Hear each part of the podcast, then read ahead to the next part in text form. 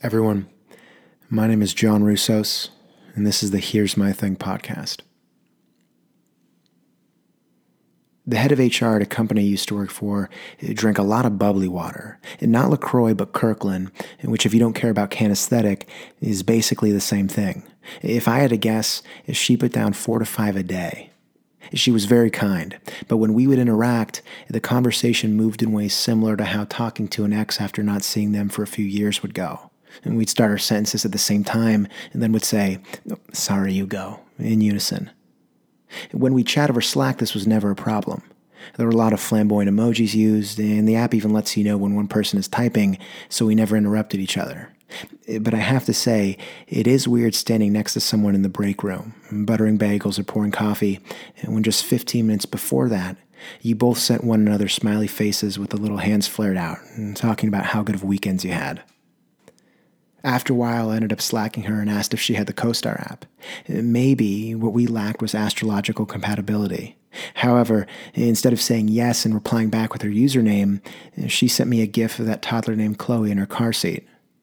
If I tried to be funny with her, I'd get a smile that said, That wasn't funny, but I am the head of HR and with that here to support you which I appreciated, but that's also part of her job.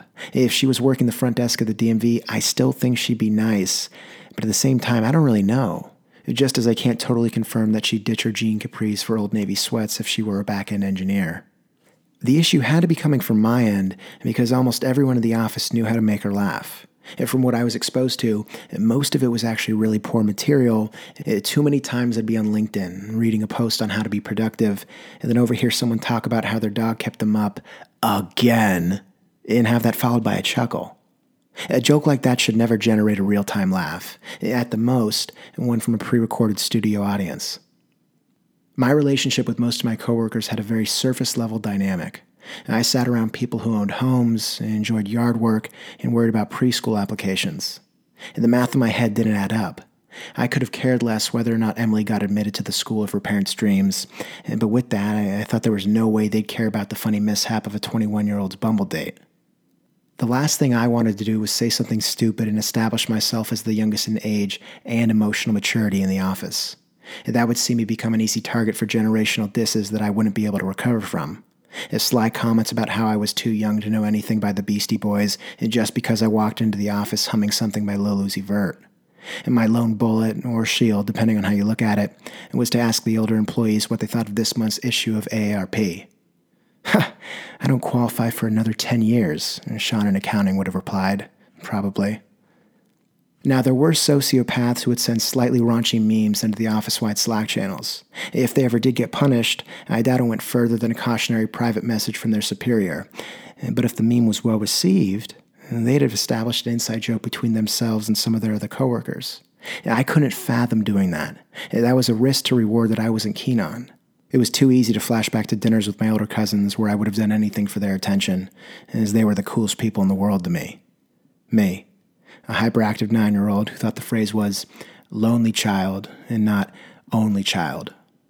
From the ages 4 to 12, any reunion or excursion with my extended family is stamped with a concerned look from one of my parents, followed by me pushing in my chair and meeting them 10 feet away from the table, a distance that is far from a sound shield to any of the knock it offs or behave yourselves that were being tossed my way. After which, back to the table I'd go, my tail between my legs and my face a flush red.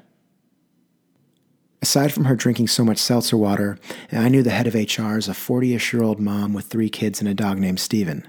And It took me to the near end of my time with the company to realize that Steven wasn't a newly acquainted stepson, because who names a dog Steven? Aren't you not supposed to play it safe with dog names? As much as you'd want to name your kid Vanilla Bean, you don't do that, but instead save it for a cute Maltese. A couple months into my employment, I went up to her office and asked a direct deposit question. She took off her headphones and told me my paychecks would come in on the 7th and 21st of each month. I held back a chuckle, thinking how funny it would have been if she paused an artist like Gunna to talk to me. She was very vocal about her love for podcasts, specifically about serial killers, and so I figured she was listening to something in that genre. I pointed to her phone. True crime? Her eyes got a little wider. No, I'm actually learning Lebanese. Uh, what? Oh, how is it? She took a moment. It's a lot harder than high school Spanish. I thought she was making a joke, so lightheartedly I replied, You don't say. I misread it. No, it's, it's actually very challenging. Then the hammer came. I swear if I was younger, it'd be easier. There wasn't much room for me to wiggle here. I had a few options. I could have walked out the door and avoided a potential HR nightmare. I also could have dug myself a deeper hole, saying, Actually, I think it's better that you're old. Eh, but instead, I came back with, Oh, well, that's life, right? It was very uncomfortable, and from our track record, should have been expected. But I knew all I needed to do was slack her a link to an article about Lebanese food, it followed by another message. Thought you'd appreciate this. Maybe even sending an AOK emoji just to smooth everything over. Everyone, my name is John Russos, and this has been another installment of the Here's My Thing podcast. Thank you for rocking with me. Until next time.